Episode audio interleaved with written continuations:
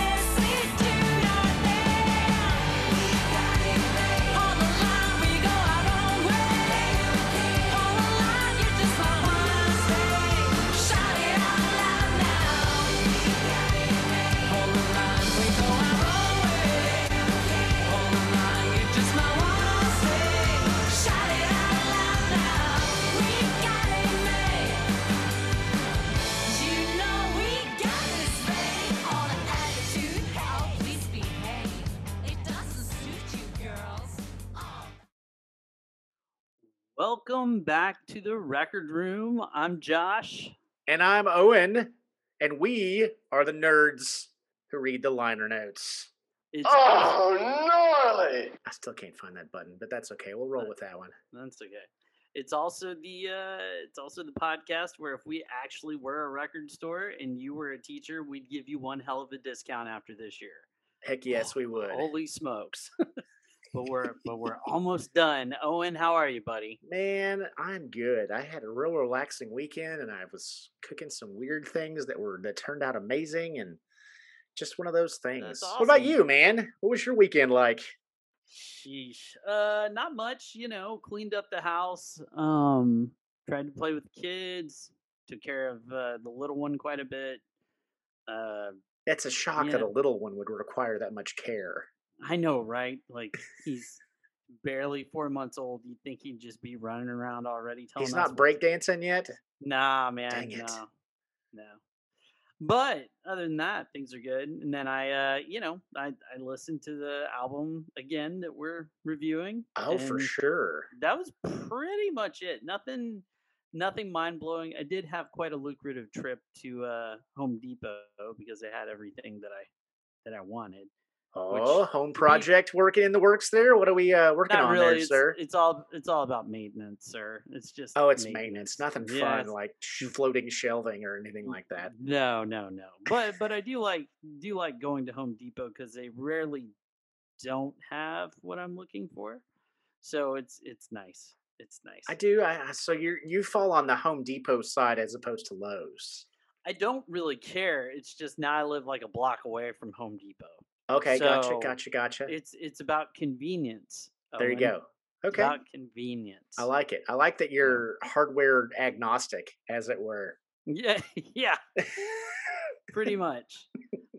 like my father-in-law used to work at Lowe's, so I would go there sometimes. right. Um, but he doesn't anymore, and I live a block away from Home Depot. So Yep. hey, man, you know, I did run across a, a. TikTok the other day that where a lady said that uh, Lowe's is the male target, and I had to think about that for a while. I I, I can't say that I disagree with that. Like I don't. It's not wrong, but I don't know that that's entirely the truth either. But I I, I don't know enough to to argue with it. It's a On good point. Some things I would say no, but on others perhaps. for sure. But uh, yeah, sometimes they come out a little bit more expensive, actually. But Yeah, you know, no, I think you're totally right. yeah. Totally right. But So, anyways, Before we uh, get going, um, yes. that that track that for the intro was uh, it's a band, little band called the Cocktail Slippers. It's a female group. Uh, that's their new track that just came out like literally a week ago, and it's called She Devil. I heard it on Little Steven's Underground Garage, and they do a uh, coolest song in the world. It's like every week they'll do a new song that they're pushing, and that was last week's. So I thought I would kind of throw the cocktail slicker, slippers a little love there. So Very nice. I'm a, uh, I'm a big fan of uh, anybody from E Street Way. So yeah, yeah, exactly. yeah, that that's pretty cool. Well, let's talk about what's going on at the record room. Yeah, this- let's. this time around. Uh, we are finally going to review Van Weezer. All right. We've got some complaints and disappointments about the Rock Hall inductees. And then we're going to take kind of a interesting look at bands who make lead singer changes. Excellent, excellent topic. And then we have our top three lead singers. Yes. And that's how we'll end the show. And you know what else we need to do? We need to give a shout out to our new listeners. Okay. That So, now would be the time. Man, so Go. we picked up we have the entire Pacific like western seaboard, like western seaboard now as a listener. We picked up California and we picked up Washington. We already had Oregon, but we maintained Oregon. And uh so welcome, welcome all you uh welcome all you crazy Californians. I mean, you're, you're probably moving here, so you know you probably for looking for some local local podcast to listen. That's probably why you got got on us. Yeah. They probably thought, hey, I wonder if they're a local music podcast. I can listen to them. No, but Exactly. If you tweet us or email us, I can point you in the direction of about 20 to 40 just in the Dallas Fort Worth area alone, exactly. which is exactly why we do what we do. We Yep. just there's just too many local stuff going too much local. Not that we don't appreciate local because everybody that we review on this show starts out as local. local someone. It's Yeah. local somewhere.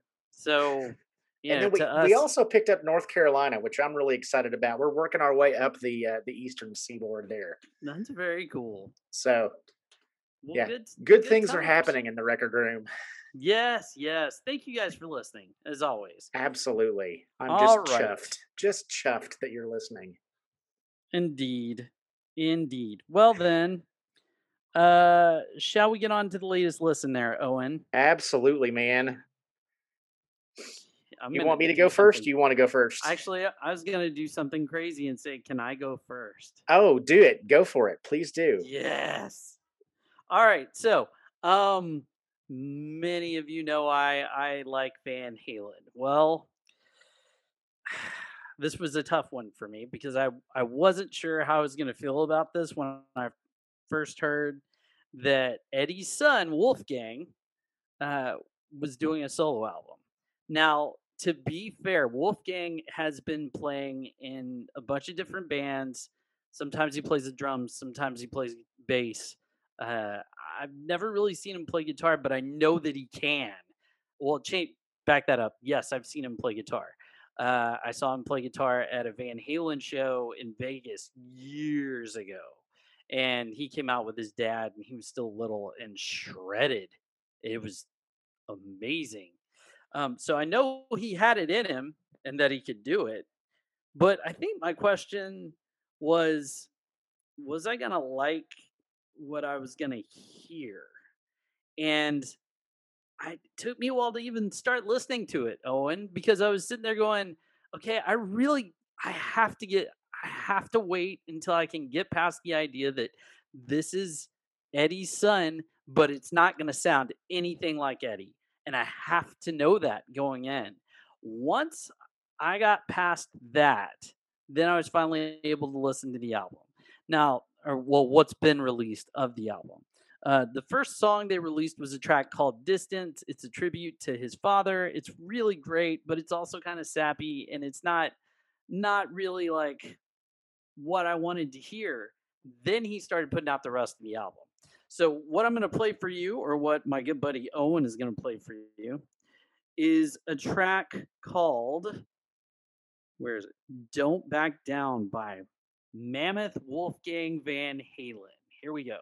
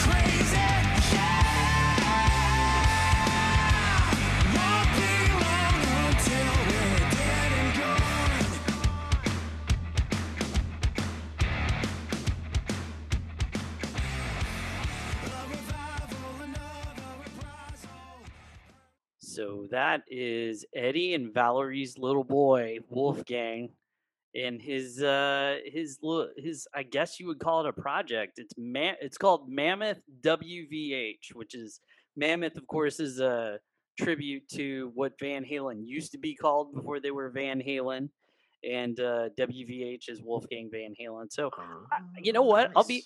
I'll be honest with you. I, I really like it. Yeah, it's really good. It's got a lot of it's got a um a lot of oomph. So he don't a lot of plays. oomph. So he plays all the instruments on that song. Oh, okay. and sings. And um the thing the and I think I told you this the other day, but I'm going to say it here. What I love about everything I've heard off of this album so far is it is giving me something that the Foo Fighters did not give me the last two albums. And it's that is just that just balls to the wall rock. the man. oomph. Yeah. Yeah. oomph. I haven't Yeah. had I don't feel like I've had that from any band as that would qualify themselves as a straightforward rock band in some time. Yeah, yeah, And I can he- agree with that. And Oomph is a very highly uh, scientific term, by the way, ladies and gentlemen. Oh, no kidding. So to hear it, so to hear this, I'm man, if you have a chance and you liked that, go listen to what he's released already. The rest of it is just that good. Okay. So I'm I'm really pumped. When that album comes out, we're gonna review it, even if Owen doesn't want to. I'm- oh, I want to. yeah, I'm I'm pumped, man. I I'm uh, I really am. What do you have for us today, Owen? Man, okay. So uh this has changed several times throughout the week. Um I'm kind of getting ready for summer vacation myself. And uh one of the time one of the things that I love about summer vacay is I get my kayak out a lot. And so I was thinking about playing uh, a little uh, band called uh, Blue Rodeo, and they have a song called Blue Canoe. But I I heard this song this weekend while I was out farting around, and uh, we've had a lot of rain here in Texas for the last like week and a half. It's been almost constant rain, and I just thought that this was kind of a perfect song to listen to in the rain, so I changed it. This is a little song by uh, the old man Rod Stewart, and it's uh, it's off of his very first album, and it's called "An Old Raincoat Won't Ever Let You Down."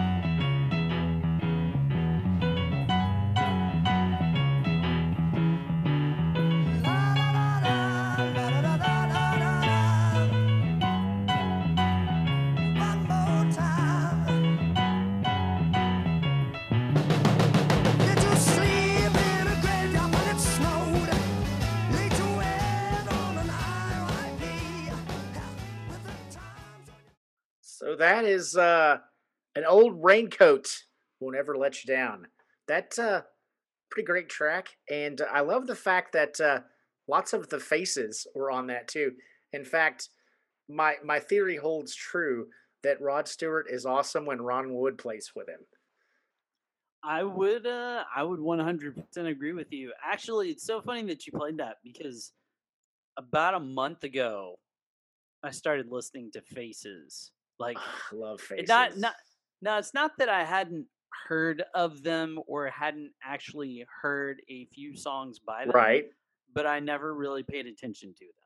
So Yeah. I've- I went back and listened to him. My my stepdad was a huge Faces fan. He goes, Oh yeah, I can't handle Rod Stewart by himself, but if I it's Faces, If I it's like faces, everything up to if you want my body and you think I'm sexy. Like at, at that point, that is the that is the demarcation of suck.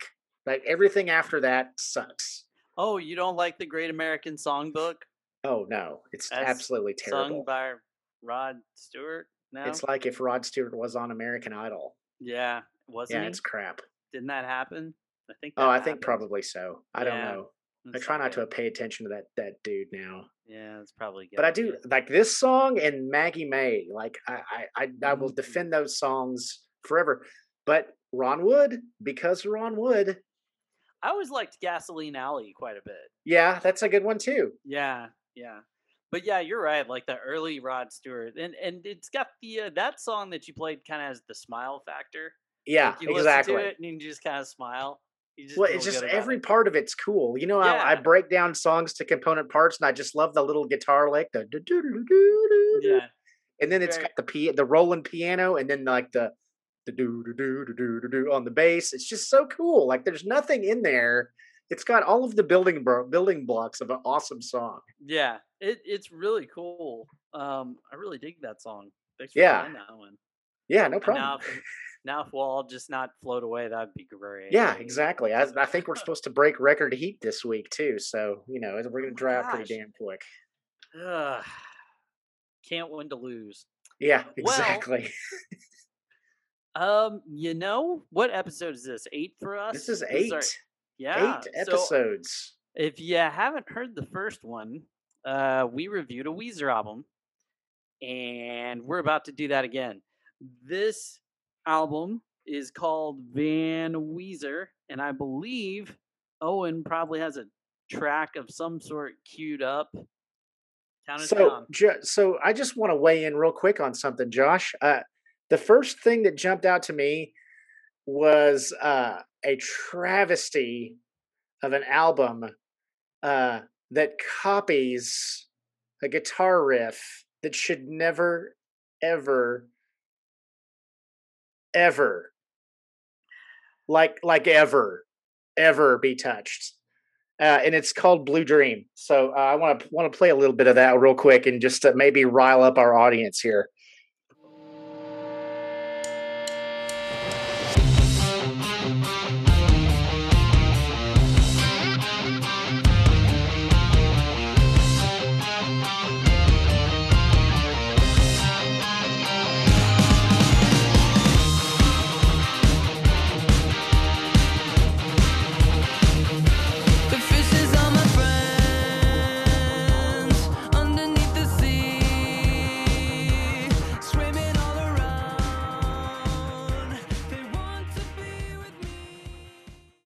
I think that says it all, really. I mean, I, I don't think that uh, that that riff should ever be touched. It was perfect on Crazy Train. It never needs to be touched, not by Weezer, especially. Just gonna say that. Throw that out there. Negative, negative hit points already. I, I if if you don't mind me chiming in, Please, please chime in. Please. I was really enjoying this album, Yeah. like Until thoroughly. well, like because it was great because the kid had uh, my my older son. We, well, actually, both of them. We bought we got this new swing set, and I had my speaker out there, and I was listening to the album, and my son was really into it, you know, and he was pushing him on the swing, and this came on, and my son still liked it, but I was sitting there going, really, like this is what you're gonna do when your first four, tr- what is it, first your first five tracks are pretty solid and you go and ruin it with this i, ju- I just I, I don't understand man like i don't get it sorry that, that that's I, that's just I totally understand. It this is I put this when I was teasing this review on Facebook. I mean, it's fun. It's a fun album, but I also think that it wears its influences on its sleeve. Like and it's it's trying way hard to go. It's like, hey, hey, excuse me. Hey, I, I really like hair metal hey in case you didn't know like in, did you see that i have uh, this motley crue back patch on my on my denim jacket hey hey i really like kiss I mean, it just it to me it just it just it wears thin after a little while. And I mean, I, I enjoy it. It's got some Weezery moments to it. I enjoy it, but I mean, uh yeah, I mean, it's a little derivative for me at times. Yeah. So I, I'm kind of right there with you. Um, my favorite tracks on here are probably the first two, number one and number two. Oh yeah, yeah, for sure, The end of the game, definitely. Uh, and all the I feel like Hero, uh, which um, that I probably the first like. track. It's probably my least favorite of the first five tracks. Sure, but one of the things that I was thinking of when I heard it the first time was it it harkened me back to the In the Garage from the Blue album. Okay. Yeah, That's fair. So it kind of that was a kind of a good feeling for me. So yeah, it, it's definitely not a great song. It sounds like it needs to be in a uh, I don't know, like a Ready Player One soundtrack. That's what it sounds like it, it belongs on. or uh, Well- Big Hero Six. That's what I was. The Big Hero Six would be amazing. It would be a great There you go. accompaniment to Big Hero Six. That that makes sense. But they, but no, the like if you want a real good sense of what this album is, you listen to the first track, and when I hear the first track, I'm like, I'm in. Let's go. Because right. it really does kind of pull you in. Yeah. Um, but man, so I told you that I like that second song, but I'm Yeah. also well aware that when I listen to that second song, it reminds me of Beverly Hills. Oh, Like- totally. Like it's just a rehash of Beverly Hills. Yeah. And this is the problem that I have with Weezer.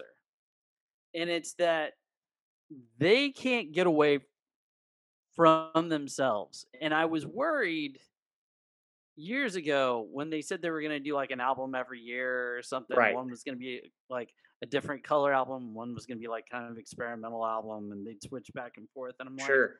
at some point it's going to get uber repetitive and and I know they're doing their best not to repeat themselves but after an album like OK Human Yeah. it's really cool and Yeah. really different. And, and innovative. Yeah. And then to come back to Van Weezer, like they didn't have to put out an album like this for me Right. because years and years ago there was a uh, guitar world uh, magazine that came out that had rivers on the cover and he was holding eddie van halen's frankenstrat okay Uh-huh. so so and he even said in the in the interview and i'm not a huge weezer fan but i was like it's van halen i'm gonna read something about it. Uh he said he's like i have more i feel like i as a guitar player i have more in common with like van halen and hair metal than i do with like alternative 90s and, and pearl jam and all that stuff which which is probably true but again not really what i need to hear from weezer it it's just it's just it's a it's like you said it's a fun album but it's easily disposable Right. No, I totally agree with you. And then that last song, that heavy metal girl or whatever, that Yeah. what's that song that they had on oh Suzanne. It reminds me of Suzanne. I love Suzanne, but the the topic reminds me of Suzanne. It's the same logging. So- right But I, I I really by by that point I was like, yeah, okay, I get it, dude. You like you have uh you have a Def Leppard pin on your on your jacket that you've been telling me about for two years. I get it. Yeah. yeah well the it and again hearing blue dream really kills the album for you Right. like because you're going through it and you're kind of like wow this is really fun really fun i'm i'm having fun with this album and then that and i'm just like okay Yeah. I d- i know you just did a covers album but this is not necessary Right. you know so yeah i i don't know it's rating time i think Yeah. I would I think I'm going to give it because I mean it's got some replay value. I listened I've listened to it three, four, five times. It's something I could put on in the background and it's not that big of a deal. It's not something that I think I would do a whole lot of active listening with. Uh, I think I would give it probably a 7 in the spirit of it being an average, it's just a very average album. It's definitely nowhere near as good as their last one. No, I would say six and a half to seven. Right? I'm real close to giving it a six and a half. Yeah. But I just know that like there are some good tracks on there. Yeah, exactly. So I, I think I'm gonna I think I have to go seven as well. But man, that Blue Dream song really makes me want to deduct like more. Yeah. And you know, when they said that they were putting out hey, people have been asking for a guitar album. I thought, "Oh, yeah. I mean, people a guitar album would be great. I'd love to hear something that's in the vein of blue or green." But uh, yeah, it just it's it's lacking. So I feel like it gets points for being a guitar a guitar album, but it has po- hit points taken for being super derivative. Oh, for sure, for sure. So And and to be fair, like, and and I'm trust me, I'm not defending Weezer, but if you're gonna pick a guitar back up, well, what did we expect to happen? Like, Right. eventually, it's gonna go back to a certain sound that you expect from Weezer, right. And they won't be able to get out of the box Yeah. because they've they've been there. They they know what they can do. You yeah. know, yeah. So, totally. it's not terribly unexpected, but the I mean, don't take Randy Rhoads's famous riff and try to make it your own because you just make me and Owen and leagues of music lovers and musicians ticked off. That's all you do. I, I will tell you, it was really awesome to scream all aboard and, and laugh. That was Ah. kind of fun. I, I channeled my inner Ozzy there for just a second. That was kind of fun. Yeah, that that might be something we have to play again later. Uh, I think it also is a perfect segue into our next segment. We may just want to. Indeed, indeed, because we had some complaints and disappointments with the album, and uh, about a week ago, when we're recording this, I think it was about a week ago, uh, it was announced, or the Rock and Roll Hall of Fame inductees were announced. Um, so we've got some complaints. And, and and some- some disappointments. Yes. And and we would like to talk about those now.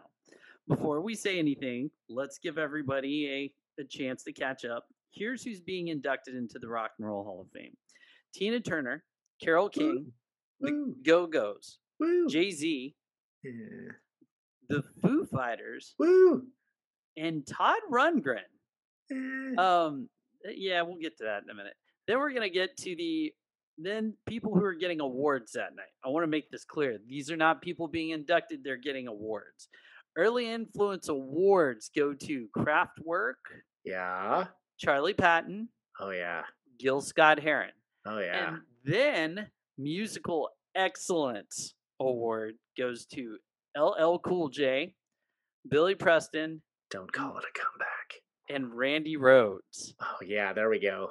Um, the Ahmet Ertegun award goes to Clarence Avant. I do not know who that is, but I imagine he discovered some people because that's usually who that award goes to. Somebody who works behind the scenes.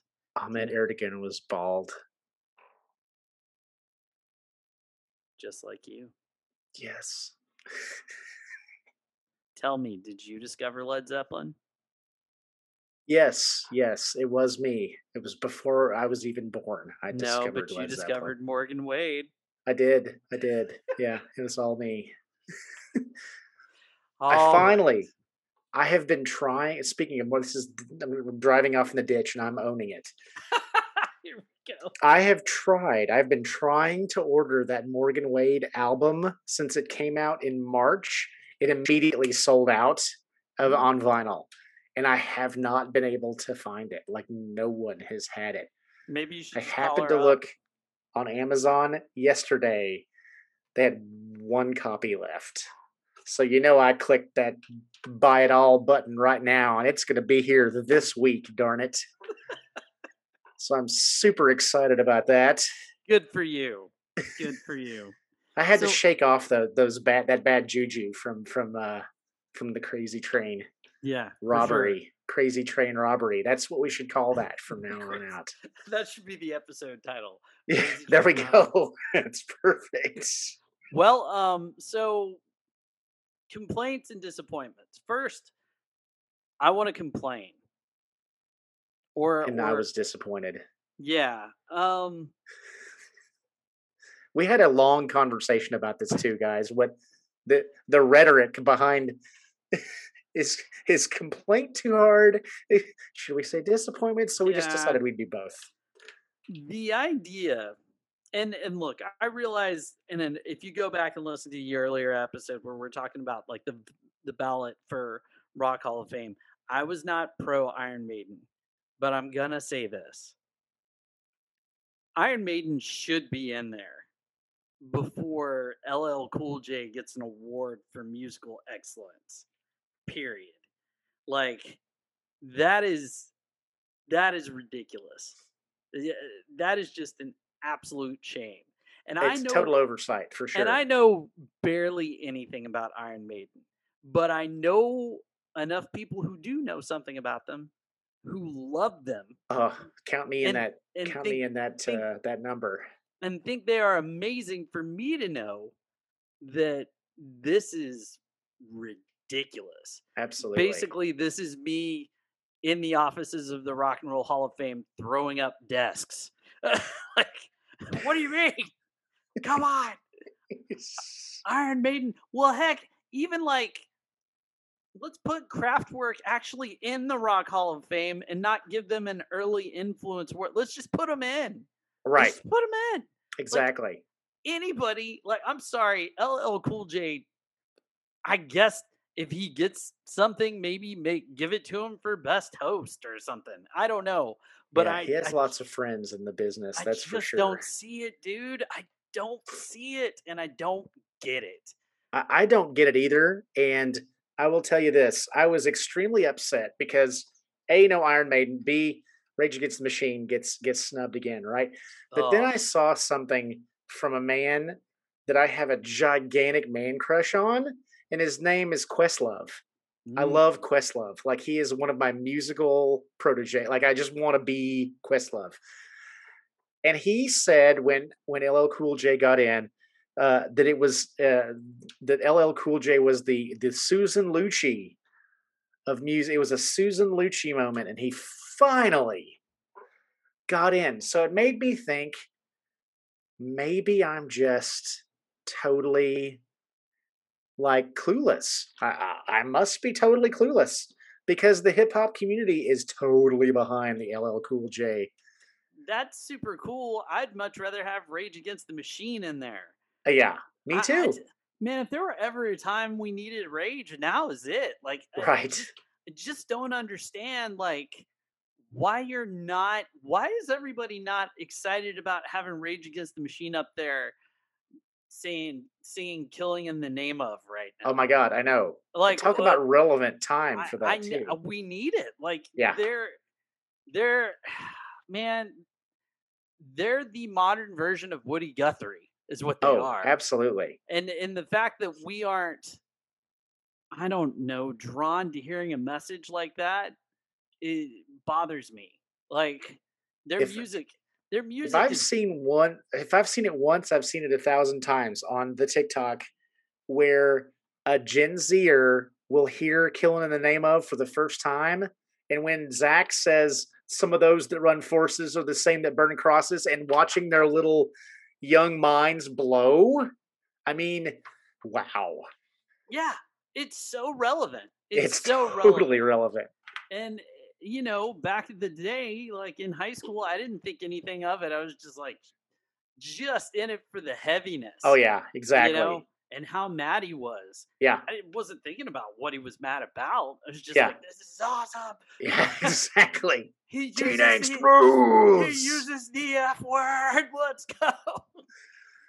F you, I won't do what you tell me. Yeah, and I just I just don't get it. Can we also can we talk about Todd Rundgren for a minute? Oh God, if we must, Okay, go ahead. I feel like he's the same thing that LL Cool J is for rock and roll because every year he's on that ballot and you hear some musician come out and say, I don't know why Todd Rundgren isn't in yet. or like "Oh, someone needs to explain to me why Todd Rundgren. And I, I tell you what, I'll tell you why that he's wasn't in. It's because nobody really could tell you one thing he does now. Yeah, like exactly. my generation has no idea who Todd Rundgren is. right. I can tell you like one or two songs he does because I'm you and I are of the same ilk. We we dig into stuff like that and we we can figure that st- but nobody knows who he is. That's why we're like what's the point of You know the first thing I think of when I hear the name Todd Rundgren? Beavis and Butthead. Did you ever watch the episode where Todd Rundgren was on Beavis and the Butthead no. and Beavis was trying to say Rundgren? it was really funny. And so now every time I see his name, I hear him go, "R- Rundgren, Rundgren, Rundgren. That's that's pretty good. So yeah, I think you know, for most of us Gen X folks, I think that that uh, he's kind of a punchline, if you will. But that's like multiple generations that he's not really anything. Right? You know what I mean? The Yeah. so like what I guess the 80s and 70s were his time and if he if you didn't catch him then then what he's ah man the only thing I can think to say here is he's truck stop music like you can stop at a truck stop and find a CD of by Todd Rundgren or you This is the only thing I know by Todd Rundgren. If I'm on his, if if I'm if I'm looking at his catalog, this is the only thing that jumps out.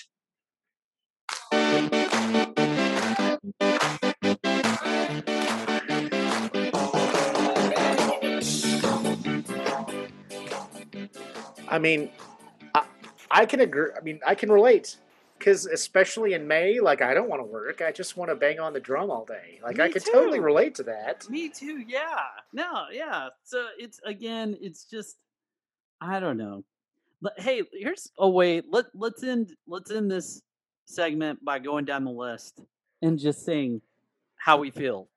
Are we are we good? Are we happy? Are we not? Perfect. Okay. So Tina Turner, I know I know you're excited about that. Dude, I- yes, I'm absolutely. I'm in. I'm I'm just really excited to see her. I, I hope she's there to accept it. I, Yeah. I, I, I hope. I oh God, I hope she doesn't have to zoom in for this. I really, I, I really want her there. I want her there. I want people to stand when she's announced and go Right. nuts for her. I want, I want it to be a big deal. yeah, I want it agree. And and I I'm super fine if she doesn't want to perform. I totally get that she's older now, and uh, I, you know let's let's roll some people out there to pay tribute to her. You know, whatever. Oh, let's have the cast from the Broadway show come out and do some songs. That- totally. that Yes. would be amazing. yeah. But I just I I just want it to be a big thing for her, and then I want her to go to Sweden and chill. Yeah, absolutely. She deserves it. She has earned that and more. For Yeah. sure. for sure. All right, uh, Carole King. Here's what I'm going to say about Carole King.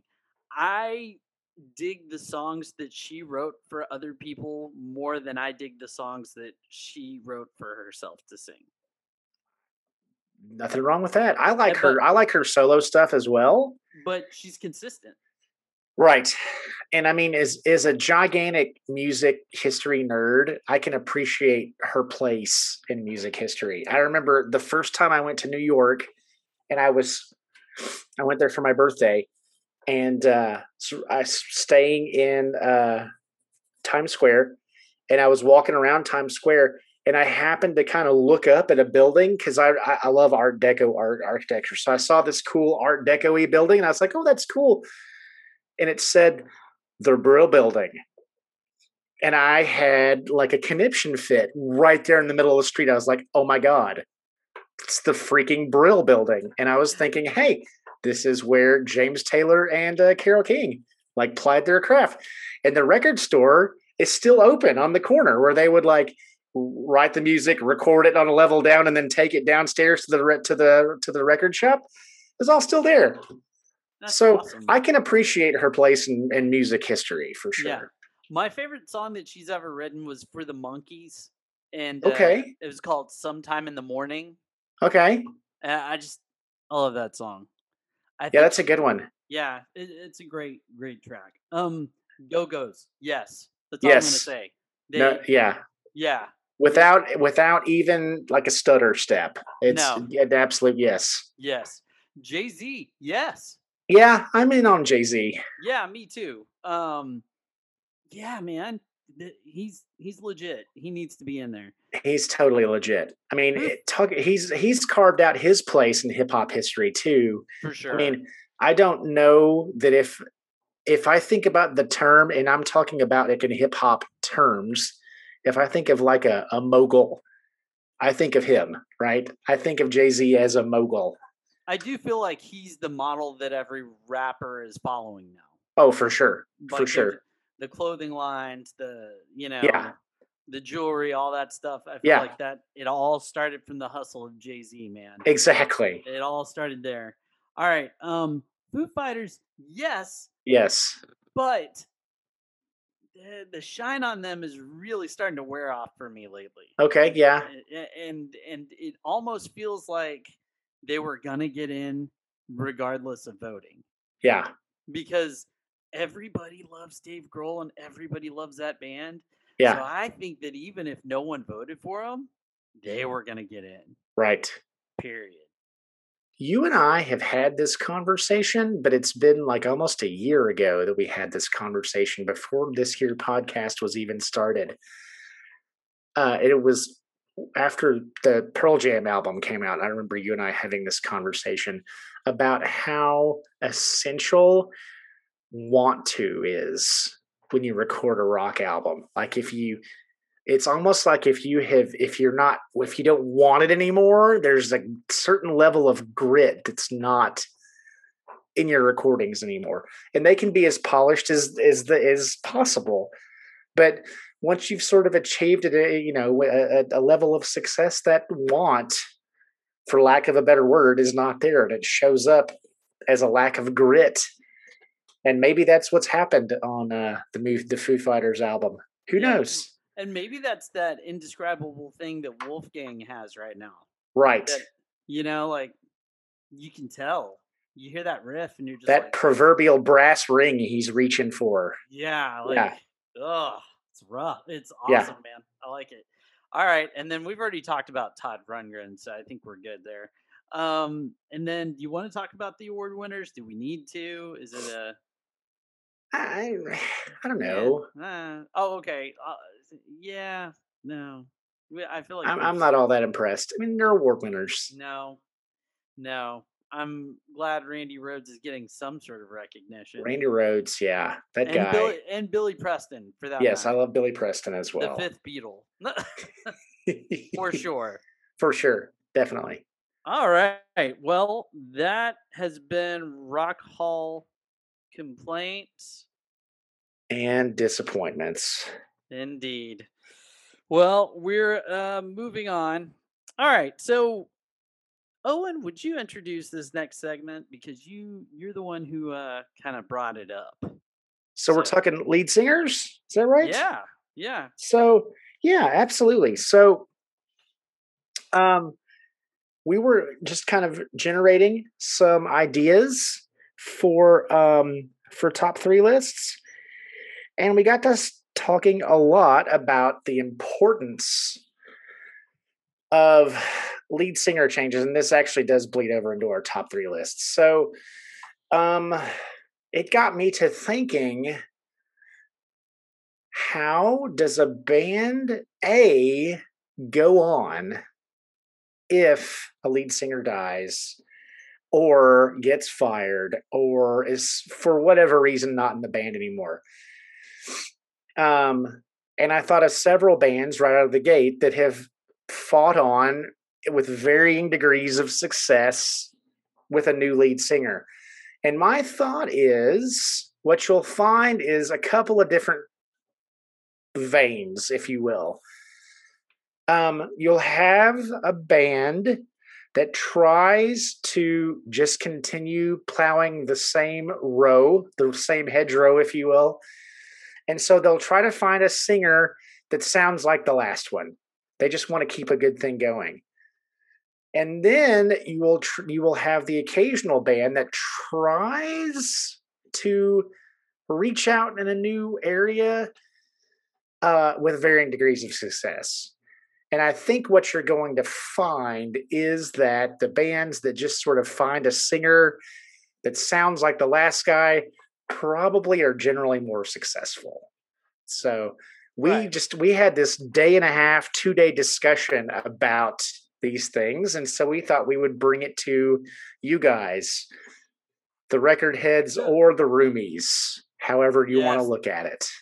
The roomies. Uh, yeah. I do like the roomies. It's nice. I do too. Yep, It is. It's like we're all buddies here. it is. We're all buddies. Yeah, exactly. We all same- pay equal same- parts. We all pay parts of the bills. Indeed, indeed. uh, so the first one I think that we really talked about, and and I remember this conversation because I was like, "Wow, okay." So then, if you talk about that, you've got to talk about one band specifically because they are they are the most successful in this the idea of a changing lead singer, and the first band I brought up was ACDC. Now, I had this- ACDC. And I had this discussion with uh, my wife the other day too. We were like, you know, I don't think there's been a replacement lead singer as quickly and widely as accepted as Brian Johnson after Bon Scott, because it it almost almost not even a question. Like Yeah, Back in Black comes out and everybody's like, yes, all right, let's go exactly. let's go. Like that's it. And no one really stopped. Like, yeah, everybody's sad that Bon Scott's gone, but at the same time, they're like, I can roll with this. This is still this is still ACDC. Absolutely. And it is Well, and- it yeah, is one of the- seamless. For sure. One of the things I think that has made it seamless is A, Brian Johnson kind of sounds like Bon Scott a little bit, hmm but I think on Back in Black, he was really trying to do right by Bon Scott on his vocal tracks. Because Right. Bon Scott still wrote some of those songs. And so I think that that probably made the transition less noticeable. The fact that he was trying to do almost a Bon Scott initially, but then he kind of settled into his own groove as his own vocalist, which is cool. Although still, I mean, it's still gritty. So my first experience with ACDC was in the 80s. So I did not know this was before I knew anything about Bon Scott. The first ACDC song I heard was Money Talks. Oh, wow. And and I still to this day love that song. Yeah. And I even I prefer like if you you like you're sitting there going, so which one do you like better? I like Brian Johnson better Yeah. and and I just think it's because it's like that's the James Bond I grew up with, man. Like I think exactly. you know, like that, like that's the one. Like he's on Thunderstruck. He's on Yeah. uh, uh, one of the tracks you're gonna play here in a minute. Um, he oh Big Gun off of Right. Last Action Hero soundtrack. Like that's I just I just like Brian Johnson and Well, I and just to kind of, I think that what you're hitting there is him hitting his stride as Brian Johnson, the singer. yeah I think that's that's what I was talking about earlier. That's really when he was hitting his stride yeah as as a vocalist for that band, finding his own niche, if you will. But I fully appreciate Bon Scott and TNT and Dirt Oh, He's God. D- Dirt Cheap, man, and like I love all of those. Yeah, But I just if you like, man, like I said, if it comes down to it, give me give me Brian Johnson. But for sure. let let's uh let's play a little of both. For sure, you know, I, uh, record uh, roomies. I'm gonna do. Uh, I'm gonna do my typical juxtaposition type of thing. I want to start off with a, a little song that came off on their debut album. Uh, and if you've seen School of Rock, you have seen this. You've heard this song. Uh, it's called uh, "It's a Long Way to the Top." If you want to rock and roll.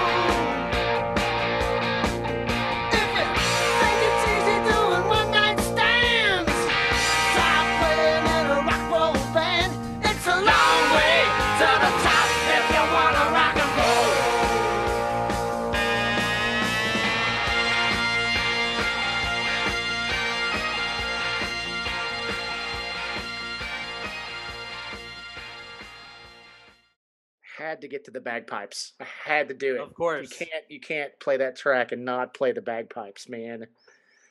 There is a just a visceral energy to that track that I absolutely love. And you can imagine when that came out, the minds that were blown by that energy too. So I really, really dig that track. And that's Bon Scott. And I don't want to, do too much analysis on the vocals, but I do want you, as you're listening to this next track, to think about how the vocals are different. I mean, they're definitely similar, but think about how they are sim- uh, similar as well. Uh, different and similar. So this next one is uh, "Shoot to Thrill," which, if you have watched Iron Man, uh, you've heard. But this is uh, Brian Johnson on vocals.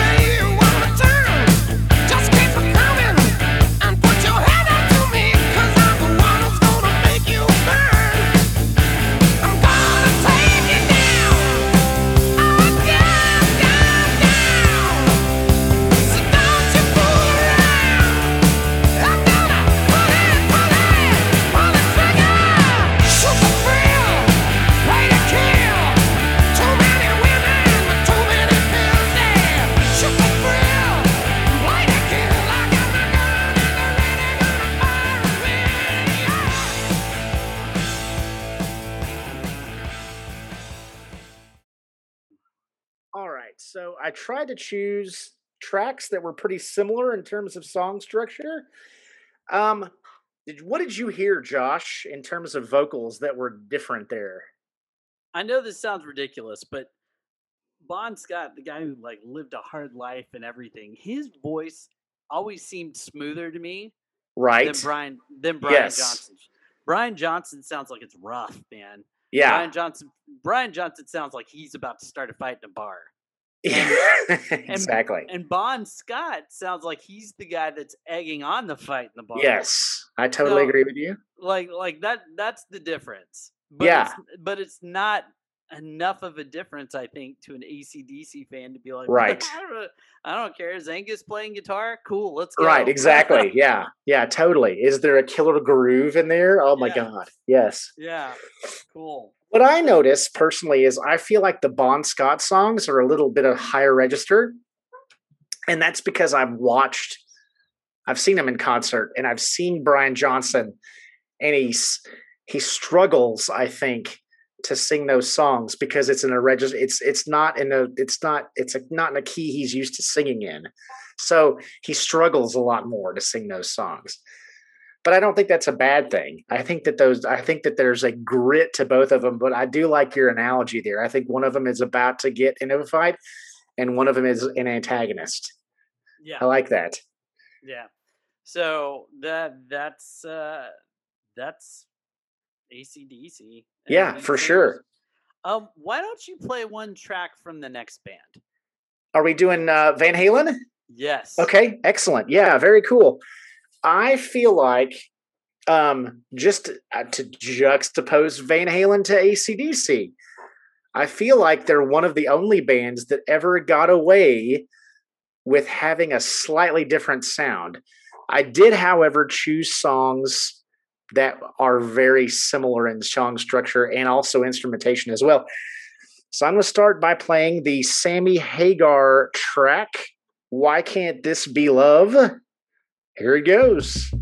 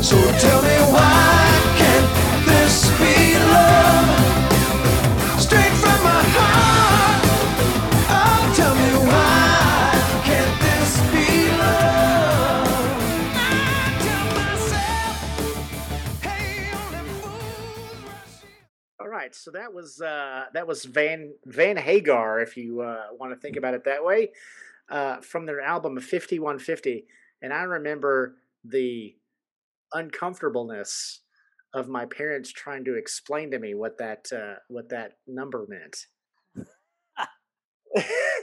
It's just the police code for the criminally insane. exactly right. So like uh, that, that someone's escaped. So um I uh will admit that I'm a I'm a Van Halen fan. If you I mean at this point you have to know in this podcast.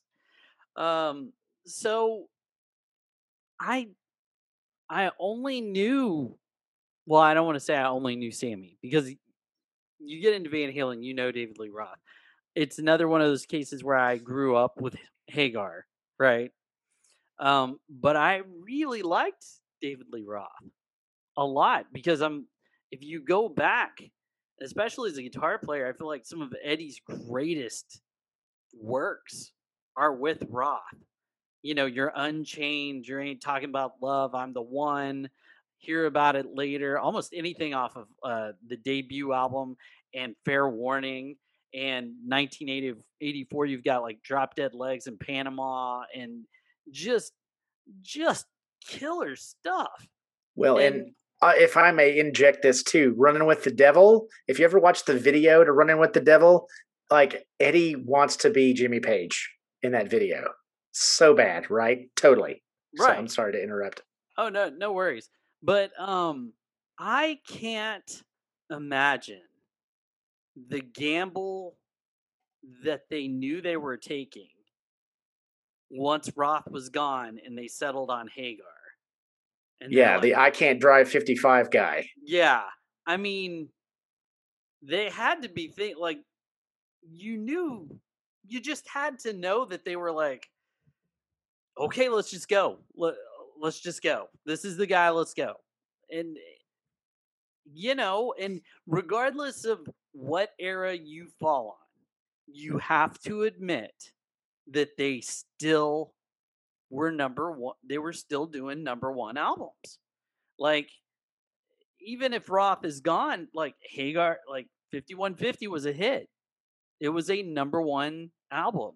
I As think- was OU812. Indeed. Yeah. And and a really and a really fantastic like some really great songs on there. Yeah. It, I I mean, again, even if you dislike Hagar, it's one of those things where it's like the fan base accepted him. Yeah. Yeah, it's it's a done deal. Like it, they're almost as successful as ACDC. I would Right. say in that in that respect. Owen, what do you think? I know. I mean, I totally agree with you. And I, I often think of, um, because I, I did get to see him on the 54, 5150 tour. And I often think about that. And I think about Sammy Hagar singing stuff like Jump and Panama. And he did it. He did pretty well. I mean, but then I think about the concourse. What if it was what if it happened opposite and David Lee Roth had to sing 5150 songs? Like uh, why can't this be love? I don't see it as good. I don't see it coming out as as as good. Um and I don't quite know what that means, but I I think it's important to note that. Um I feel like Van Hagar was perfect for that mid-career renaissance if you will. Um because it was still intense van halen rock but it wasn't like reach down between my legs and ease the seat back van halen anymore Well, the the the famous different like I forget. I think it was Sammy himself who said this. He goes, you know, honestly, the difference between us is just this simple. David Lee Roth was singing about sex. Yeah, I was singing about making love. right yeah, and, and that makes a lot of sense it, yeah, it really does. And you know, as a guy who's seen all three lead singers for Van Halen, all three of them, um, including poor Gary Cherone, that poor poor guy. Uh, the thing that always killed me about Hagar when I saw him is he barely would play lip pay lip service to previous to Roth era stuff. He would do Panama, he would Right. do Jump, and I think that was it. Yeah. Everything else was him. Yeah. And I was always like, man, that's that's tough for me Yeah. because I I know what's there. Like Yeah. I, I you know, a Van Halen fan knows what's back there, and to kind of ignore that is is I mean, you've got an ego issue. I feel like Yeah. and then, Absolutely. but then and I and I've told I think I've told you this. I saw the Cherone. I saw Cherone uh, when he toured with them. And I still say that's the best Van Halen show I've ever seen. And I know that drives people nuts. Drives me nuts. well, he comes out and he does all eras of Van See, Halen. and that's that's kind of cool. I just, Like, I just, I don't know if I can give him, forgive him for the sins of extreme. Oh no, I get it, but he sucks it up. He sucks it up. He goes out there and you they opened the show with Mean Street. Oh, And I'm like- And I'm like, oh, okay. And it's like Van Halen's greatest hits. It's Right. Van, it's not Van Hagar's greatest hits. yeah, that's it's cool. not David Lee Roth. And the same thing, you can say the same thing for Roth. He would not like when they toured, there were no Hagar songs played. yeah, for sure. Um, before we move on, and I, I know we're talking a lot, but uh, did you hear about what was supposed to happen before Eddie died? No. Okay, this will kill you. Okay. So Wolfie Wolfgang had sat there and was talking to his dad, and they couldn't record again because health wasn't great for Eddie at that point. And so the doctor said, you know, if you guys wanted to tour again or something, you could technically travel. He would be fine. So Wolfgang threw together the idea. Okay, here's what I'd like to do. What think? What do you think about this, Dad? Is basically what he said. What if we did an everything in the kitchen sink tour? And I, everyone started calling it the kitchen sink tour because they were just going to throw everything at it. But basically, they get David Lee Roth to sing a half of the set. They get Sammy Hagar to sing half of half of the set. They would even bring Cherone out for a couple songs, and they were going to bring Michael Anthony back to play. Eddie's big deal was like, uh, "No, you got to play bass with us." He goes, "Uh, "Okay, I'll come out and play on that last Van Halen album that he did. It, like, I'll do that." But the big talk was they were only going to play stadiums, and they were going to have the Foo Fighters open. Metallica was going to come with them. Like, it was going to be this huge deal. Right. But then Eddie went just Ah, down. that's sad. Dude, I would have like coughed up money for that show. Oh yeah, totally. Way to bring the room down, Josh. I'm sorry. Jeez. It's, so um we've got a list here of others that I, I just those are two like prime examples of good ones, right? Right. But let's just kind of run down this list. Let's not necessarily like listen to them because I don't want Sure. you know. But um INXS, the they're on my list of failures for this. oh, Because total. what a what a horrible idea to replace Michael Hutchence. Period. Right. Like, what are you doing? Michael Hutchence will probably always go down as one of the greatest frontmen of the 80s. Yeah. I mean, Unappreciated too until he was gone, and Yeah. then they realized, well, wow, he you What, can't like- replace him. what a killer voice. And Yeah. he, his voice makes you want to sing with him, Right. you know? And, you know, and all you have to do is go listen to Never Tear Us Apart. Or, Yeah. uh, for um, me, it's Kick. I Oh. love that song. Kick is what does it for me. That song Yeah. has got so much freaking power. I dig, uh, I really dig Mystify. Yeah, Yeah, that's a like- good one. or even like I need you tonight. Yeah. Just, just the way he delivers it, Yeah, You're not gonna- exactly. you're not going to find anybody else that'll come close to that. Certainly not JD Fortune. What a mistake. Like, exactly. And they put their failure out on national television. Oh, so man. that we, we I can all remember. see I remember that show. replacing INXS in like live. Like, Yeah. The band almost has to say anybody can be Michael Hutchence. No. Yeah, exactly. nobody can be Michael Hutchence except Michael Hutchence. Right. But it's just it's just an absolute it's it's terrible. Yeah, That was a bad absolutely. Total failure for sure. All right, let's talk about someone who kind of goes back and forth. Journey. Oh man, I, know, and w- that's a segue also. But uh, Okay, we'll save Journey. We'll come back. yeah, yeah, yeah. Okay, okay, we'll come back to Journey. Um, Foreigner. Foreigner, I feel like they do okay. I mean, Yeah, but it, don't you think it's weird that Lou Gramm follows them around wherever they tour? oh yeah, for sure. Isn't that strange? He's like, hey guys, hey, hey. yeah, where are you touring this? Okay, I'm gonna Remember, the, remember when we recorded Agent Provocateur together? you guys are gonna do uh you guys are gonna do House of Blues. Okay, I'm gonna go do um the small Kessler gig. You know, Yeah, like, exactly. Hey, you guys remember when we recorded I Want to Know What Love Is? Like, I, I could come do that. yeah, no kidding. Man, No that kidding. wasn't like was that was like your only number one hit. Yeah, I could can't I could come even- back and do it. I can't even tell you. I can't even tell you who fronts Foreigner. right yeah, now. no, I can't either. Um, what about Queen? Oh my god. Well, so I got to see Queen a couple of years ago, and I mean it's a great freaking show with Adam and and Adam Lambert. It's a fun show. I mean, I, I got my money's worth, right? But it's not anything new. I mean, it's not, and they don't ban they they don't they don't bill it as anything new. They bill it as a tribute to Freddie Mercury. So it's almost like you're watching a uh, a cover band with the original musicians. Do you think? Do you think that they've paid tribute to Freddie very well at all? the- Um, they f- they pay tribute to a lot of the stereotypes of Freddie. Uh, Um, and I think they do the the show that I went to was phenomenal, and they did a lot of the like Adam Lambert did a lot of the very uh, flamboyant songs because he that's who he is. He's flamboyant. And then my favorite moment was when Brian came out. I had like eight throw seats. They were phenomenal seats.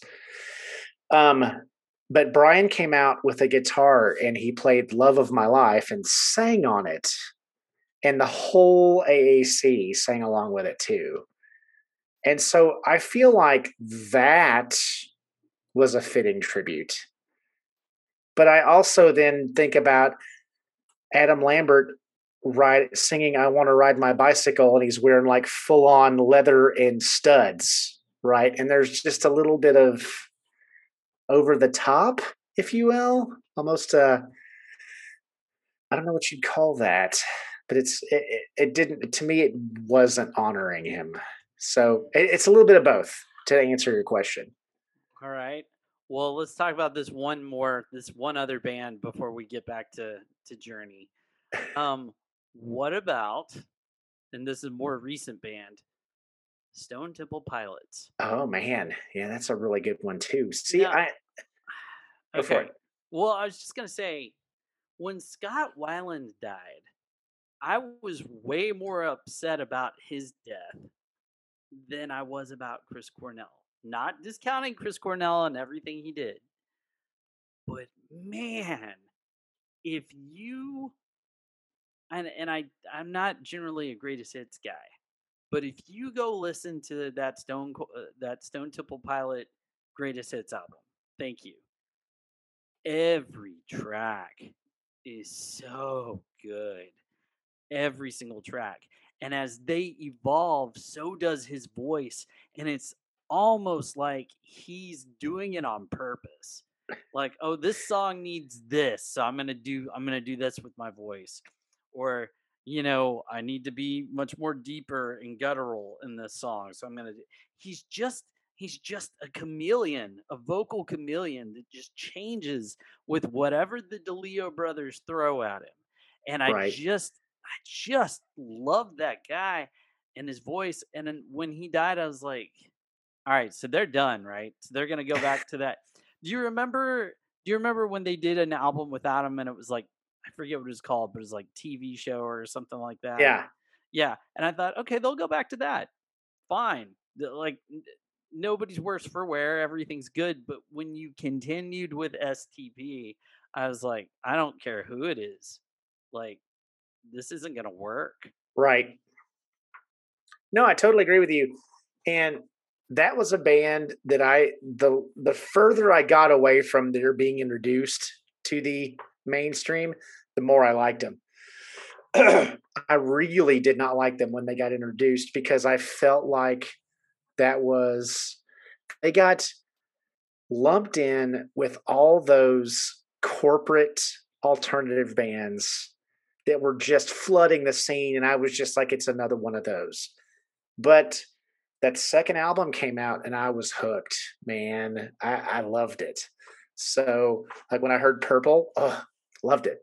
So uh and every everything after that I loved even more. So uh but yeah, totally. They're they're a band that has that's aging like wine to me. So My my favorite uh, album from them is still Tiny Music. oh yeah, that's a great one.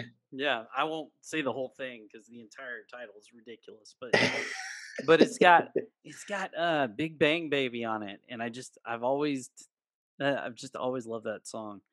All right, Owen. All right, let's talk about Journey as we segue into our I keep putting this off. I so I I've told Josh this. So I'm a huge Journey fan, but like I'm like it stops at 86. Like 86 I think is basically but everything before that I love and uh in fact the earliest the, the earlier the better. Like Wheel in the Sky and Anytime at All are my two favorite Journey tracks. And I just don't know that I can hear anybody in that band other than Steve Perry. And I know, I know that there are issues. I know that Steve Perry is he's got some kind of issues about, you know, performing live, kind of Brian Wilson-y type stuff. Um, but I, I struggle. I don't like the I don't like the I didn't like Augeri and I don't like the new guy. So I think they've struggled to replace. I think that's a band that they've tried to do something different, uh, but they now they just kind of recycle whoever they can get in there. They can hit the high notes on Open Arms. Uh, will will uh, will fit the bill nicely. So I've seen the new guy. Um, I forget his name, Ernie, I Yeah, think. Something like that, yeah. yeah. Um, and dude, he sounds Arnett, I think, or maybe Yeah. something like that. He sounds just like Stephen Perry. Yeah, or kind of. Just like him. Yeah, And it, it it's it's freaky. And yeah, there's there's an element of like you you the kid's great. Like you go and watch him, he puts on a show and you know it's really enjoyable. But there's also like when you're done an element of almost like so they just looked for the guy who sounded the closest to Steve Perry they could pretty much. Yeah, absolutely get. And I mean, I don't know. Like it's one of those things where you just kind of go back and forth on it because everybody would love to see Steve Perry do it. I, Right. I know. Like I know that tomorrow, if Neal Schon figured out a way to do it, he would come out and say, "All right, we're doing a short 20 city tour with Steve Perry. Sellout. yeah, it totally. Complete, complete and total sellout. Yep, It's and never, I would probably buy tickets. it's never about the bass player it, uh, or the keyboard player. It's never been about those guys. I'm Yeah. sorry, it just hasn't. It's always been about Neal Schon and Steve Perry. Yeah, That's it, man. yeah. That's that band. Well, Yeah. and and Neal Schon has got he's got he's got skins on the wall even before that. I mean, he was Oh, in yeah. Santana Yes, the band. as a teenager. he's he's super good. So Yeah. it's just it, it's just one of those things where it's like if you really can pull it together, you, there's money to be made. Oh my gosh, yeah, But then again, I imagine that that's the whole problem. Is Right, they exactly. Want to split the money, and I imagine there's some sort of deal going on with the current lead singer where it's like you're only making this much money. yeah, Well, exactly. Because you're not an official member of Journey. You're Yeah. just you're just So it's whatever, man. I just ah, I I I've never been a huge huge Journey fan, and I'm I think I'm becoming less of one as I as I move forward, just because people just worship them for some reason or other, and and I'm just like I don't I don't understand. I'm glad you like them, and and I do have my favorites. Uh, I, I really like this song called "Only Solutions" that was on the Tron soundtrack Yeah, but- that's good which is- stuff. which is a deep cut for some. But um, even then, I'm just kind of like, well, they their journey, you know, Right. Yeah. And- as much as I love them, they're still not on my faves list. So, Yeah, which we talked about yesterday or I the don't day know. before. I throw them. I kind of throw them in there with Chicago and some other bands that are of that ilk that are just kind of, you know, I would love to see Chicago, man. If I could go back to t- in time to see 70s Chicago horn band era Chicago, God, I would love mean, that. You mean twenty five or six to four Chicago? Yes. Saturday in the park. Yes. Yeah, when they're a rock band. Yeah. Yeah, I'm Yeah. in. I- Yeah, I'm exactly. totally in. um. Okay. Well, well, I think it's time for our top three. Our top three, which is a nice segue from what we were just talking about. Indeed. Would you like to go first? Owen? Sure, man. Absolutely. I'm just kind of vamping here while I'm finding my playlist. Here we go. All right, vamp, vamp away, sir. Vamp away. So, man, this is a hard one for me. So, so um, this is the top three lead singers, and as Josh and I are wont to do, we we like to take deep dives into the rhetoric of terms. So we like to we set some pretty extensive ground rules for ourselves, and that that were pretty hard. So it was. Yeah, this one was tough. Like, I, I'm always proud of the bar the bar that we set for ourselves. we don't ever do the low hanging fruit. no. So we decided that lead singer meant of a band, not solo stuff. So, which I mean, holy crap, that cut out one of my favorite vocalists of all time is Ella Fitzgerald. Can't can't do her on this on this list. No. She'll have to wait for later. Well, and then I brought up the idea of Bruce Springsteen. Right. in the E Street Band, and we kind of went back and forth, like, can you do it? And the whole thing was like, no, dude, they come to see Bruce Springsteen. They don't really come to see the E Street Band, even though I can name almost all the members of the E Street Band. Right. I know that I can be like, there's Clarence, there's Steve, there's blah blah blah blah blah. But once Bruce comes out, I'm like, yes, he's the man. Yeah, came to see," totally. you know, Like, I can't. So we keep rising the bar for ourselves. Yes. Yeah, so I can't I can't pick him or you know or James Brown for that matter. right. You know, I can't pick him. Yeah, exactly. Or it doesn't matter how many bands Prince is fronted right.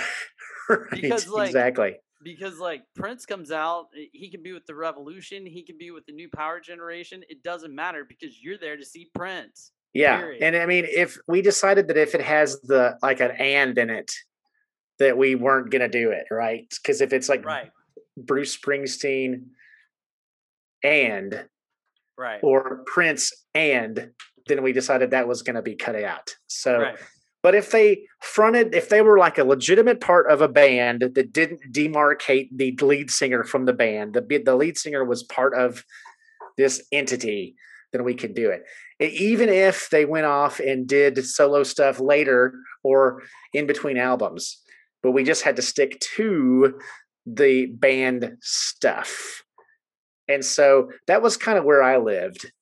Um, so my number three, um, you guys may not get her on this initial listen, but I would encourage you to take a deep dive into their music. She, this is Erika Wennerstrom, and she fronts. She actually has a really brilliant solo album out right now, but she fronts a brilliant band out of Austin called Heartless Bastards. And that's what I'm going to play for you right out of the gate here. So here's my number three.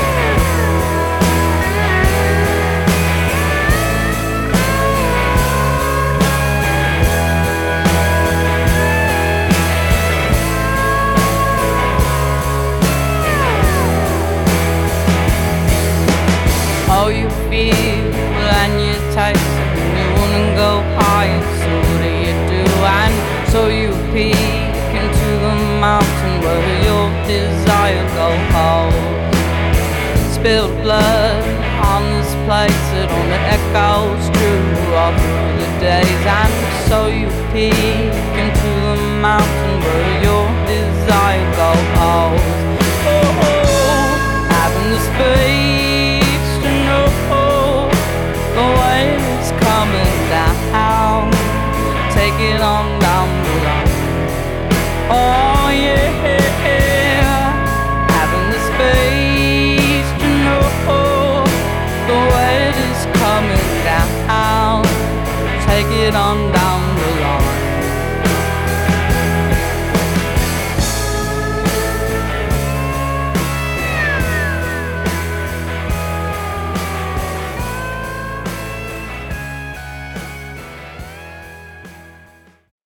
Okay, so that was uh, The Mountain by the Heartless Bastards.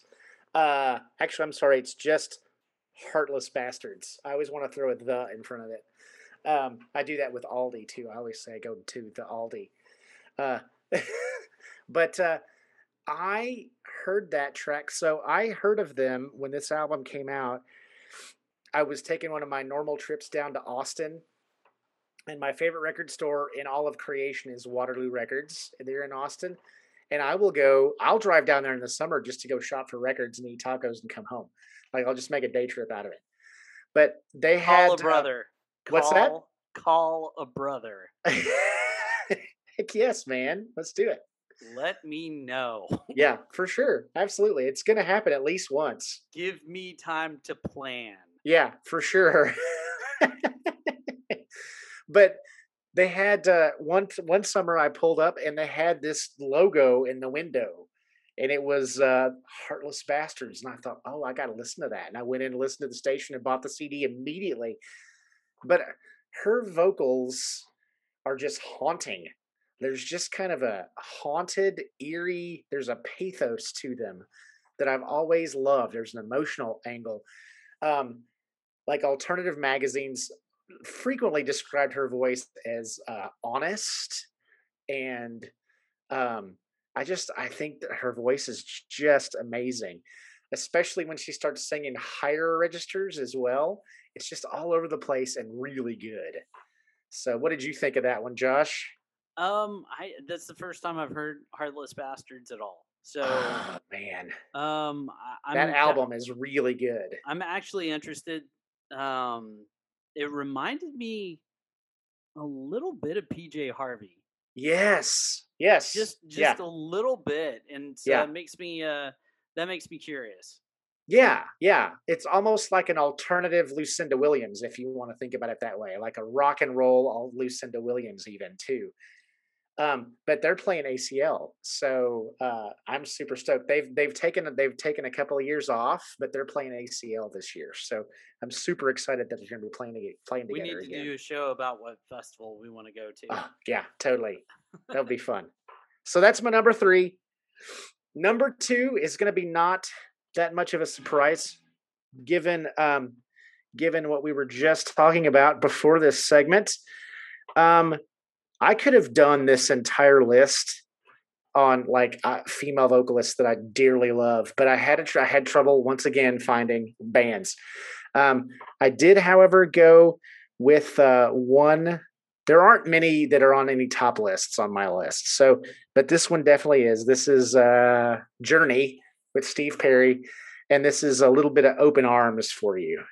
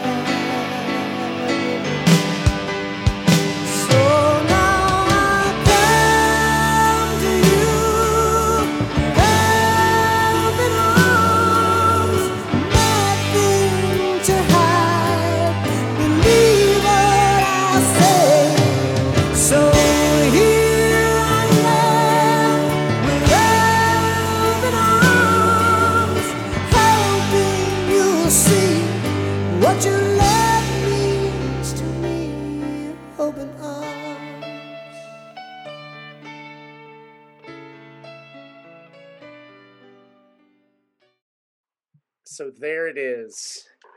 I beseech you to find anything that exceeds that in terms of vocal quality. Just amazing. What do you think, Josh? po- What's your opinion on Open ex- Arms? He gets extra points for uh, being on We Are the World. Oh my gosh, yes, yeah, totally. I have that on vinyl. Oh, do you? I also have the heavy metal benefit album that's called Hearing Aid. How creative. Sometime you should come and peruse my record collection. Some of it I think you would find is really interesting. It's gonna have to happen. Yes, it's on my list. So, okay, so this is my big one. This is the one that I'm so excited about. I dearly, dearly love this lady and all of her vocal stylings. And she would be on my favorites list had she been around long enough to record more albums. She just doesn't have the length to have made my all-time list. But this is uh you may have heard uh you may have this is this is by Big Brother and the Holding Company. You may have heard of the, her vocalist somewhere. Uh, the vocalist for that band. Uh, her name is uh, Janis Joplin. I don't know if you've heard of Janis Joplin at all. She hails from Lubbock, Texas. As she, yes, she does. Yes, she does. But so I stuck to the fact that this is actually a Big Brother and the Holding Company album. They only recorded two before she took off.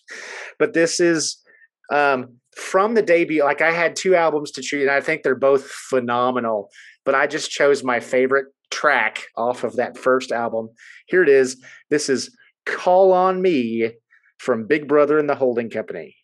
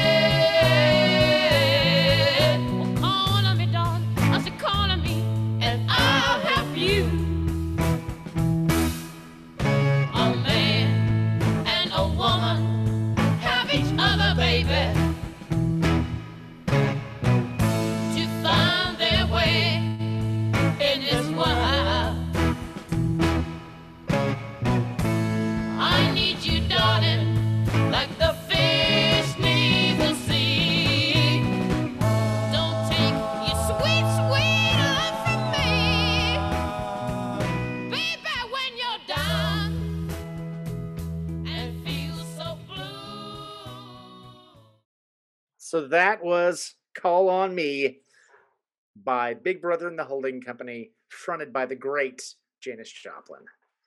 Amazing, amazing vocalist. She does things to my soul. She stirs my soul in ways that other vocalists just do not.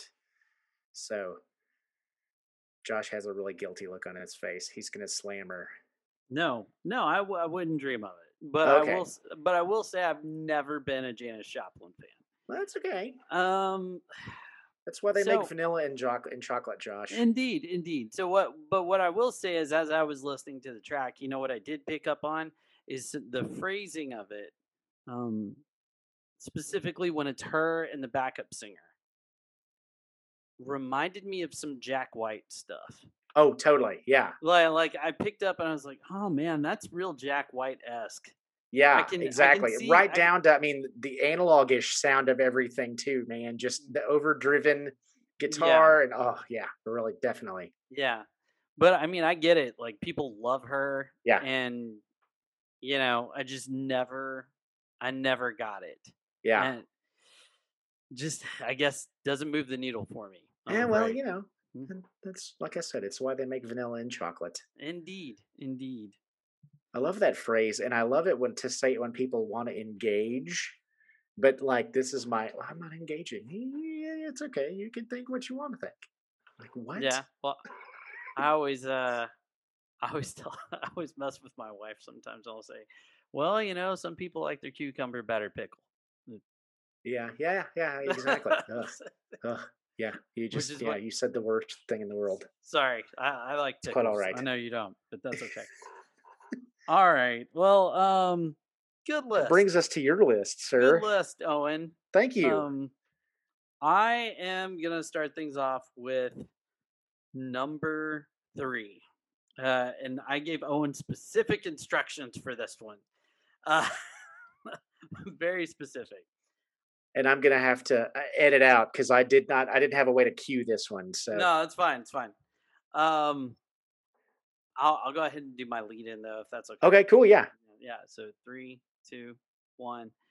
Um, uh, you know, I don't remember how I got into the Who.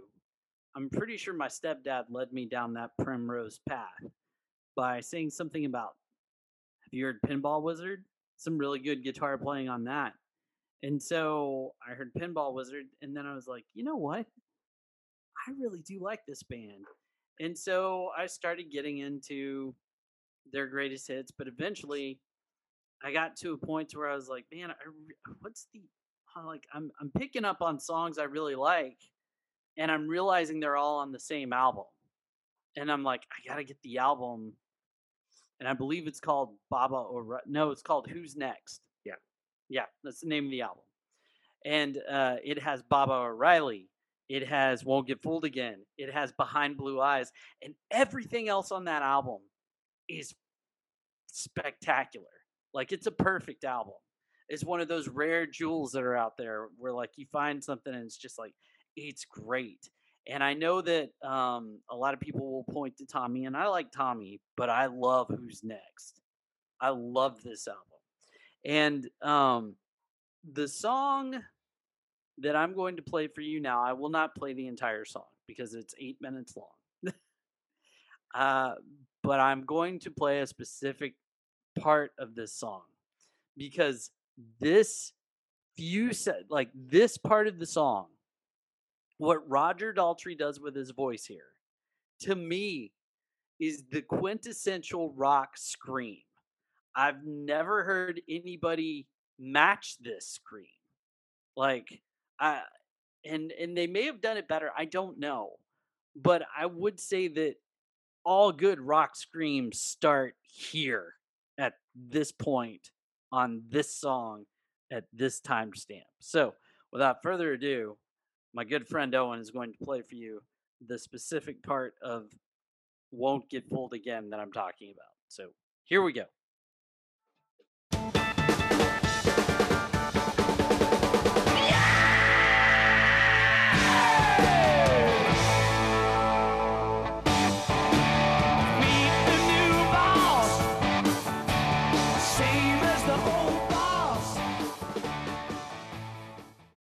Now, I I realize that was a short part, but that that is such it's such a rock and roll moment.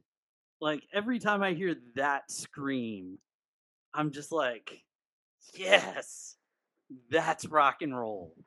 Oh, Owen. totally. Man, yeah, that's phenomenal. That, that and I agree with you. That's their best album. I love the Who. I got into a discussion with my dad about big British bands. And inevitably what that means with me and my dad is the Who, the Beatles, and the Stones. And out of those three, and this I have to always give this caveat before I say this this doesn't mean that I don't like the other ones. But out of those three, The Who are my favorite. I love The Who, and then it goes The Stones, and then it goes The Beatles. And that's not to say that I don't love the Beatles because I absolutely adore the Beatles, but that just tells you how much I like the other two. Uh, so I'm totally with you. I love the Who. I love the whole maximum R&B thing their first album when they were covering like Heat Wave and things like that. I freaking adore it. Mm-hmm. But yeah, this is that that's good stuff for sure. That Yeah. vocal right there, that scream. Yeah, man. That It's right there with is- all aboard. Ha ha ha ha ha. Oh yeah, for sure, for sure. Um. Okay. Speaking of British bands that you uh, and your father talked about. Oh, nice. I didn't need to provide that segue, but we are providing each other segues all over the place tonight. We are. We are. Um. Number two is, in my opinion, the man who created the lead singer front man role. This for a band. It's this guy. Um. I just I just can't think of anybody else who at that time period was doing what he was doing. And I know he was probably stealing from a lot of people to do what he does.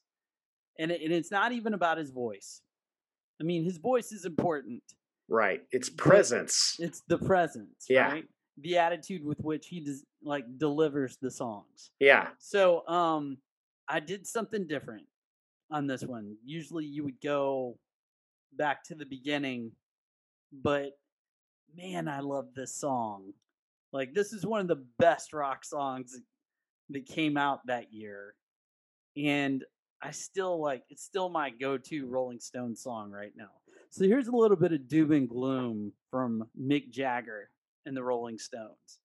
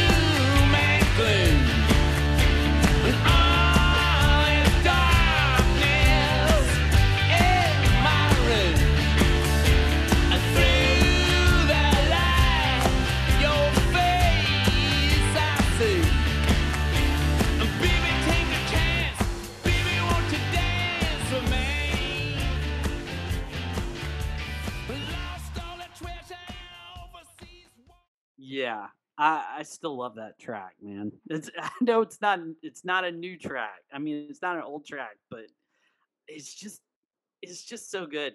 And so he's good, older, and his voice is and he's still good. Yeah. yeah. Like like you can hear the the age in his voice, but it's still it's, on still- time. It is metronome. It's yeah. Yeah, it's it's fantastic. Like He that doesn't guy. sound like old man, like drunk. Like when a lot of old vocalists start sounding drunk, and he doesn't sound that way. No, no, no, no.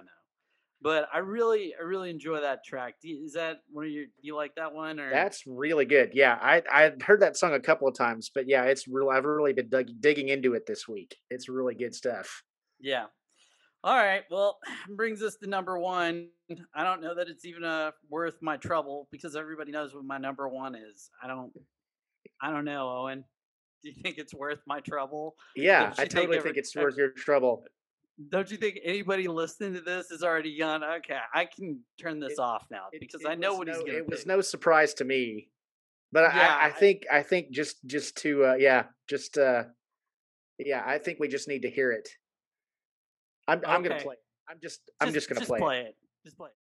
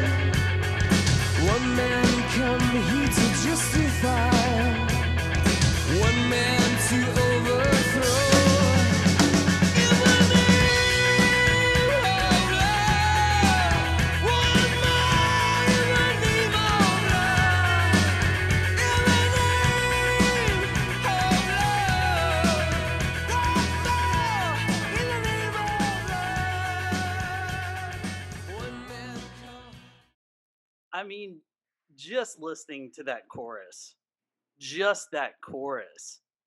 Oh Now, yeah, he's look, he's not a trained singer. Everybody knows that. But Right. I'll give me a guy who throws everything he's got behind it. Yeah. Uh, like and that and this is for those of you who don't know, this is Bono of U2. And and it's just like you can hear him throwing everything he's got into that chorus. Everything he's got into that chorus. If you listen towards the end when he gets to that chorus, you can tell that he's he's given it everything because it starts to go off the rails a little bit. But um I'll tell you what, uh freaking 84 to 93 his voice was as good as it will ever be like he had unforgettable fire some of the work he did on there is incredible the joshua tree of course all you have to do is like look at with or without you and i still haven't found what i'm looking for and you see it. Um Achtung Baby phenomenal and uh even Zooropa had some great moments but like that's him at the height of his power and it is just to this day i've never heard anybody better but it's it's twofold because it's not just his voice it's the performance too because and you've seen him you know like when you're there man he he he makes you feel it Yeah, definitely. there's a reason I keep going back, man. It's it's it's regenerative regenerative oh great. I haven't even had a right, Chris. It it's uh how do I put this? It regenerates my soul Yeah, when I go. absolutely. And it's sad that they don't come more often. Right. I mean, I totally understand it. They're old now. But dude, every time I walk away going, that's some of the best money I've spent because I I feel amazing. Yeah, totally. So well, I I like the fact, and I uh, pardon me if I'm committing sacrilege here, but it seems to me because I'm not, I'm a little compared to you, I'm a layman, like because that's your that's your jam. U2 is your jam. But it seems to me, and this is not a critical thing. It seems to me there's two Bonos, right? There's the political sort of activist Bono, which is that. And then there's like almost that the fly personality, like the real performery and I like the fact that I can go to different shows and see different Bonos. I think that's neat. Yeah, no, you're you're absolutely right. And he's got characters that he Right. develops to like get into the performances for those songs. And stuff Yeah. like that. And that's that's a dying concept. Like that doesn't happen a lot anymore. yeah, David and- Bowie did that all the time. Yeah, and he's he's great at it. Um, I I just he's he's phenomenal. But anyways, that's that's my number one, and that brings us to the end of the record room for episode number eight, Wow. which is about which is about the great crazy train robbery. yes. That's the title. Before we sign off, I, I do want to say something real quick. Um, I was, I've been thinking about this a lot actually because it's the end of the school year, and if you're a teacher and you're listening, and uh, you know, I'm uh, we've all had a rough year, man. It- but know that know that this show specifically, we we support teachers. We we think the world of you. We know you've been through hellacious times this year and uh, we hope you have a great summer. We hope you get time to rest and relax. And if you're moving on to another district or something else, well, good for you. And we hope that that you find some peace doing that as well. So, absolutely, absolutely. Um, I've but, uh, given my whole career to teachers. I totally agree with you. Yeah. So, uh, anyways, for the record room, I'm Josh. And I'm Owen. And we will see you guys real soon. Now, hear me. I've got one thing to say. Oh,